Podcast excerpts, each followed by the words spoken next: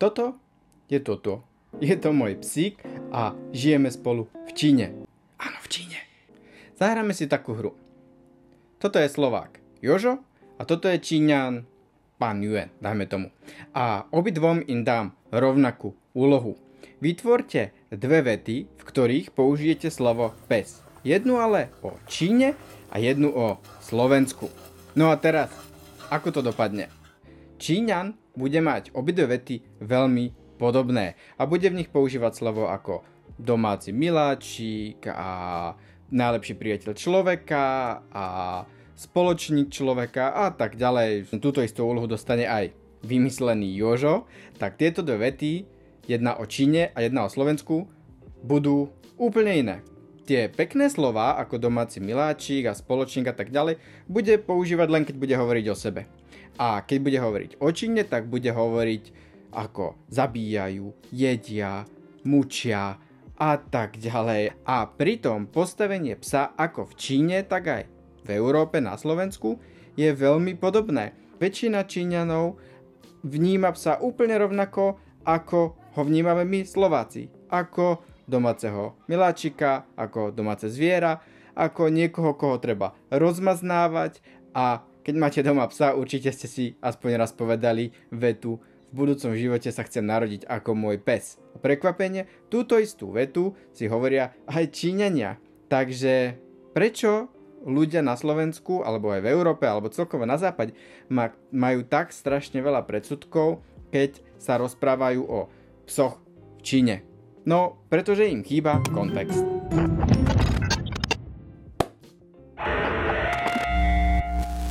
Ahoj, Palo Dvořák zo Šanghaja a dneska sa teda porozprávame o tom, aké je postavenie psa v Číne a ako sa psom v Číne vedie. No a úplne na začiatok si teda poďme zodpovedať tú otázku, ktorú máte na jazyku už úplne všetci. A to je, že Čín, Číňania jedia psie meso. Áno, jedia, ale. A je tam veľmi veľké ale. Jedenie psieho mesa je relatívne minoritná záležitosť. A nie sa, nejedia ho všetci, ani zďaleko ho nejde všetci a nie sa ani vo väčšine územia Číny. Okrem toho, popularita psieho mesa veľmi rýchlo upadá a popravde mladí, moderní ľudia, ľudia v mestách ho neovyhľadávajú a ani neobľúbujú. A okrem toho, jedenie psieho mesa vychádza z tradícií ľudí a nie len v Číne, ale na celom svete pretože aj v Európe to nie je až tak dávno, čo sa psie meso jedlo a dokonca aj ja viem o ľuďoch, ktorí ešte dodnes pridávajú občas psie meso napríklad do klobás, aby lepšie voňalo.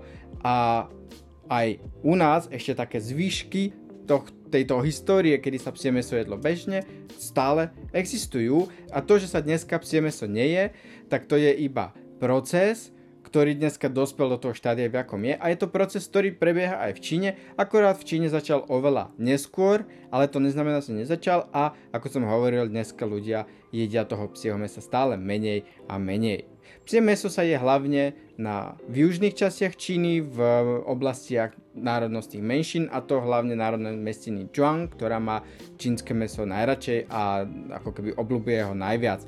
Je v menšej miere rozšírené po celej Číne a dajú sa, kde tu, dajú sa nájsť e, občas reštaurácie s čínskym mesom po celej Číne, i keď častokrát bývajú skryté, alebo keď niekde nájdete reštauráciu psí mesom a budete si ho chcieť dať, tak zistíte, že je vlastne relatívne drahé. A veľmi veľa ľudí sa bojí, že keď príde do Číny a objedná si, ja neviem, prasa, tak im dajú uh, psie meso. Lenže toho sa teda vážne nemusíte bať, naopak skôr vám hrozí, že keď si objednáte psie meso, tak vám dajú nejaké jahňacie alebo niečo iné, pretože psie meso je drahé a je považované za sviatočné meso, respektíve na meso, ktoré eh, ako keby vyháňa chlad z tela a v čínskej medicíne, takže napríklad práve tí čuangovia ho jedia v zime alebo keď sú prechladnutí a počas čínskeho nového roku a týchto slávnostných jedál, ale nie je to jedlo, ktoré by si dali úplne bežne každý deň, je to naozaj skôr taká vzácnosť, taká spoločenská udalosť. A väčšina ľudí, ktorá konzumuje čínske meso sú práve ľudia z vidieckých, respektíve z chudobnejších oblastí a starší ľudia. Zatiaľ čo mladí ľudia, ako som spomínal, a ľudia z miest to meso stále menej a menej vyhľadávajú. Vlastne meso, ktoré je určené na konzumáciu, by malo byť z oficiálnych fariem, alebo teda z chovných staníc, kde sú títo psychovaní za účelom konzumácie. Bohužiaľ v Číne častokrát tieto oficiálne naredenia a zákony nevždy odpovedajú realite a realita nevždy je taká rúžová, ako by to mohlo vyzerať na papieri ale odchyt túlo, túlavých psov na konzumáciu je v Číne zakázaný, aj keď samozrejme sa na, za, na to veľmi ťažko dohliada.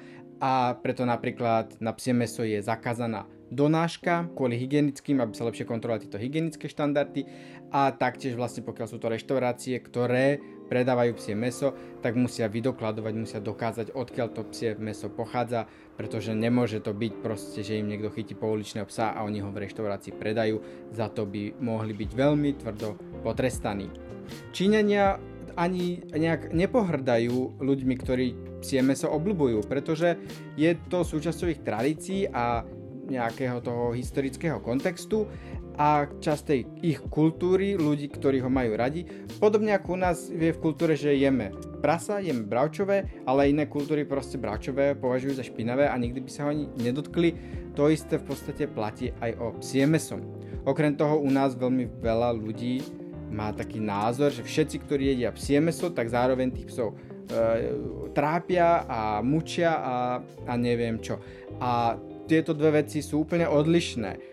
Jedenie psieho mesa je úplne regulérna konzumácia nejakého druhu potraviny, ale nejaké mučenie a trápenie psov a zvierat vo všeobecnosti, to sú zlí ľudia. Jednoducho a priamo čaro sa to pomedovať, to sú zlí, zlí ľudia, ktorí ale nie sú len v Číne. A ani najviac ich nie je v Číne. Bohužiaľ, títo ľudia sú na celom svete a našťastie sú menšine si myslím a som o tom presvedčený, že sú v menšine a aj v Číne, pokiaľ ľudia natrafia na takýchto zlých ľudí, tak sú častokrát z toho veľmi nahnevaní a dokonca bolo párkrát aj v správach pred niekoľkými rokmi, že pobehovali takíto vlastne zlodeji psov e, po nejakom malom meste alebo po vidieku a hádzali jed e, zabalený v mese cez plot, uspávali tých psov a potom ich krádli majiteľom do reštaurácie a majiteľia, tá dedina ich zbadala, prišla na to a zlinčovala ich, tých, tých zlodejov psov, doslova zlinčovala, niekoľko ich aj umrelo týchto zlodejov, boli zabití rozzúrenými majiteľmi psov a musela zasahovať policia a musela tých zlodejov kvázi zachrániť z rozzúreného davu. Zlých ľudí nemajú radi nikde, inde na, nikde na svete a ani v Číne. A to, že niekto je meso, neznamená, že je zlý človek. Pre väčšinu, naozaj by som povedal 90% Číňanov v celej krajine sú psi domácim miláčikom, nie potravinou. A chov alebo psíčkarenie je fenomén, ktorý sa rozmohol po celej Číne. Najprv v mestách, ale dneska je aj na vidieku, na malomestách, úplne všade a dokonca už vlastne pes bol tradične klasifikovaný ako hospodárske zviera a Čína túto, ako čínska vláda túto kvalifikáciu zmenila a dneska pes patrí už ako keby e, pet, čiže nejaký domáci mazlíček je oficiálne kvalifikovaný a ľudia svojich psíkov milujú. Ešte skôr, ako sa pustíme do druhej časti tohto videa, tak by som sa chcel pristaviť pri jednej novej knižke. Niektorí asi viete, že máme rodinné vydavateľstvo a zameriavať sa hlavne na knižky o histórii a dejinách Slovenska. No a pred niekoľkými rokmi môj otec spolu s Múzeum mesta Bratislavy zorganizovali akciu pre eh, deti v Bratislave, ktorá sa volala Rozpoviem ti tri príbehy. A môj otec chodil e, do múzea mesta Bratislavy a deťom rozpovedal vždycky tri príbehy a deti príbehy počúvali a zároveň kreslili. A z ich kresieb sa potom spravila taká veľká súťaž a vybrali sa tie najlepšie a tie sa zaradili do tejto knižky, v ktorej všetky príbehy, ktoré môj otec vtedy rozprával týmto deťom sú aj zapísané. Knižka sa volá Malované dejiny. Bratislavy 2015 sa kompletne vypredala, ale teraz spolu s mestom Bratislavy a múzeum e, mesta Bratislavy sme sa rozhodli, že ju predsa len dotlačíme. Táto knižka s najväčšou pravdepodobnosťou bude čoskoro znova vypredaná, pretože bola vypredaná takmer 5 rokov teraz znova prišla, ale zase sú na sklade už len posledných 200 plus nejakých kusov. Takže bežte na www.vydavateľstvorak.sk Dole pod videom máte aj odkaz na tieto stránky, kde si knižku môžete kúpiť. A napíšte mi, či sa vám páčila a čo o nej hovoríte. E, myslím si, že mala aj veľký úspech už aj keď vyšla. A veľmi veľa ľudí ju chválilo a veľmi veľa ľudí ju kúpilo svojim deťom a ich túto kúpu nelutujú, takže budem rád, keď sa na ňu pozriete aj vy. Takže, a poďme teda späť k hlavnej téme tohto videa. Číňania si väčšinou potrpia na rasu toho psa, akého chovajú, pretože aj chov psov je pre mnohých Číňanov, hlavne vo veľkých mestách, určitým meradlom ich prestíže a radi sa ukazujú, jak majú drahého psa, jak majú kvalitnú, kvalitného psa a tak ďalej. A také je plemeno Čut, alebo čo ulica dá, tak v Číne nie je veľmi obľúbené a už sa to postupne mení, niektorí ľudia ich majú radi, a už aj ich ľudia chovajú, ale stále vo väčšine prípadov Číňania si skôr potrpia na to ako keby to drahé plemeno. A aj keď som, sa, keď som chodil s našim psíkom, ktorý je zrovna ten čud, aj keď tak nevyzerá a vyzerá ako značkové plemeno, ale nie je.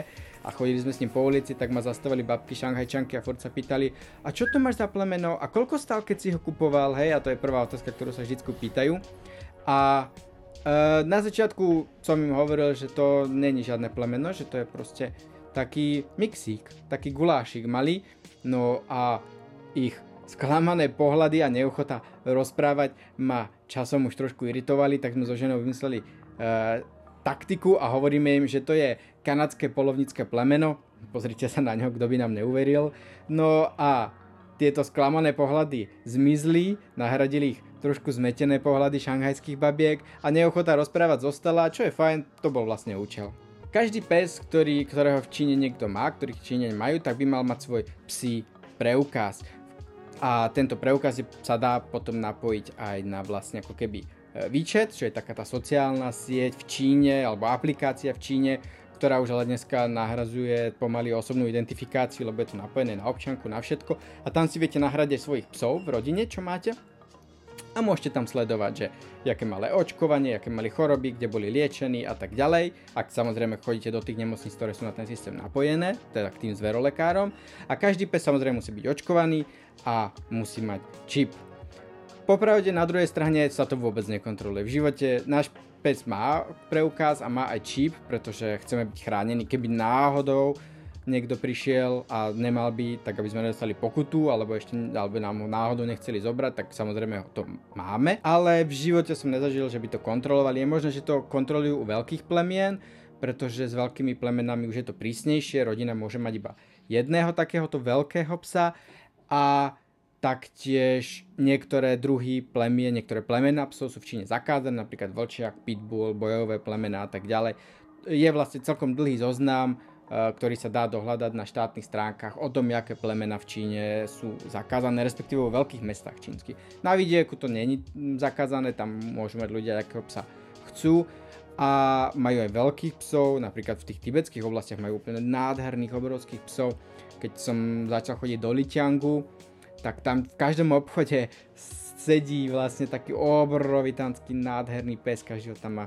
A v Šanghaji popravde takýchto veľkých psov nenájdete. Za A sú asi není ani povolení a za B iba blázon by mal takéhoto psa doma. I keď popravde jednu, jedného takého blázna poznám jednu číňanku, ktorá takého psa doma má, ale zase ona je dosť bohatá a má obrovitánsky byt v centre Šanghaja, asi neviem, 250 m štvorcových, takže ešte sa to dá. Ale väčšina bytov v Číne, v Šanghaji pre väčšina ľudí sú relatívne malé a u nás by sa taký veľký pes ani nezmestil, preto náš psík je taký do vrecka. A takých je väčšina psov tu v Číne, ktorých ľudia chovajú. Samozrejme, aj služby pre psov sú v týchto E, mestách celkom vyvinuté, takže v Šanghaji máte kaderníctva e, a máte aj útulky, e, máte aj rôzne akcie, adopčné akcie pre psov a máte aj hotely pre psov a dokonca som videl aj v obchodných domoch Tesku bývajú také jak v Číne všetko je zdieľacia ekonomika, že máte QR kód na skinutie a môžete použiť zase vrátiť ako bicykle, máme zdieľacie dážniky, máme zdieľacie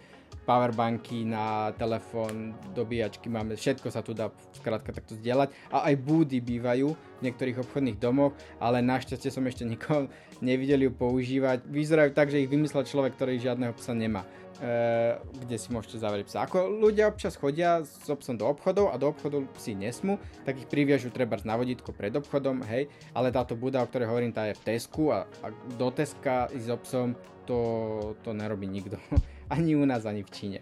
Ale inak ako keby psi nemôžu v Číne chodiť moc do reštaurácií, do kaviarní, i keď sa to postupne mení a niektoré kaviárne a reštaurácie už povolujú psov, hlavne v centre mesta, kde žije veľmi veľa cudzincov a kde sú na to viacej takí zvyknutejší v týchto okrajových častiach. Ale vo všeobecnosti je to ako keby oficiálne zakázané a nemôžu chodiť ani do parkov, psi, do hotelov to tiež nemôžu. To, tam sú ešte Číne stále relatívne pozadu oproti západu, napríklad oproti Európe, pretože u nás v Európe pes môže už naozaj všade, dokonca sú podniky, kde psom vstup dovolený a dieťaťom zakázaný, tak tam ešte sa Čína nedostala. Bohužiaľ. Popravde, ale na ulici veľmi veľa psov nestretnete. A to ani ako túlavých, pretože popravde v Šanghaji alebo v týchto veľkých mestách túlavé psy ani mačky moc nie sú. Ešte mačko, mačiek viacej, a tie u nás v štvrti behajú. Aj to je celkom prospešné, pretože chytajú myši alebo potkanov, pokiaľ tu nejaké sú, čo samozrejme pri tých od, staniciach, kde sa napríklad triedí odpad, sa objavujú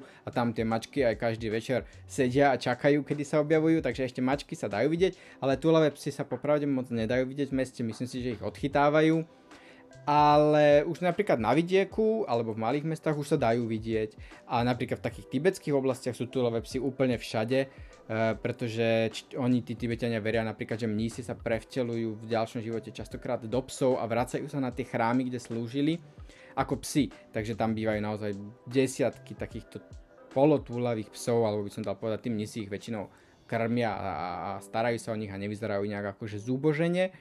A, ale vo veľkých mestách nevidíte túlavých psov skoro vôbec. A popravde celkovo nevidíte moc psov, a veľa ľudí sa ma pýta, že či Číňania teda ne, nemajú psov, keď ich nikde nevidia. To si treba vysvetliť tým, ako Číňania vlastne bývajú v mestách.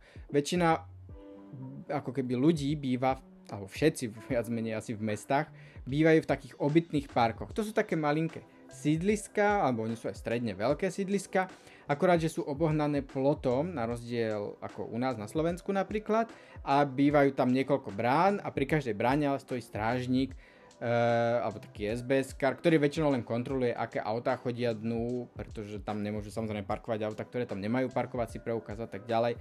A teraz počas koronavírusu tam kontroloval aj teplotu a tak ďalej, ale inak väčšinou tam len spí. Všetci bývajú vlastne v týchto obytných parkoch.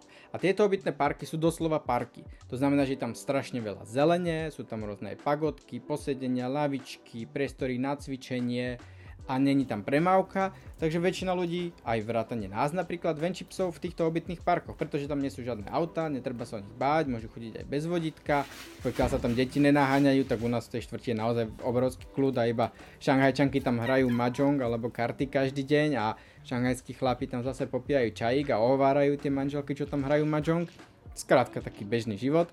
A všetci tam majú psíčkov, hej? čiže my keď ideme s našim som na prechádzku, tak stretneme kľudne aj 10-15 psov za 20 minút, čo sme vonku. Je tu naozaj strašne veľa, ale keď idete na ulicu, tam už ich stretnete oveľa menej. Sú ľudia, ktorí radi chodia s obsom aj von na ulicu a ja mám kamaráta Slovaka, ktorý tu žije, ktorý má psíka taktiež a jeho pes je veľký kaviarenský fajnšmekar, takže oni poznajú každú kaviarne v meste a chodia sa prechádzať po meste a chodia z kaviarne do kaviarne a dokonca spolu vozia aj na motorke a tak ďalej, takže akože sú aj takíto pán, páničkovia svojich psov a aj takíto psi, ktorí chodia po meste, ale vo väčšine prípadov títo psi sú naozaj skôr len vo vnútri týchto štvrtí a preto tých psov vonku ani až tak nevidíte. A okrem toho častokrát sa ma práve turisti pýtajú, že prečo nevidia týchto psov. Aj to kvôli tomu, že turisti sú na turistických miestach a nikto nechodí venčiť psov na turistické miesta, hej. Viete si predstaviť, že by v Prahe niekto zobral vyvenčiť psa na Karlov most období nekoronavírusowej, keď sú tam davy turistov, by ho chudáka ušlapali.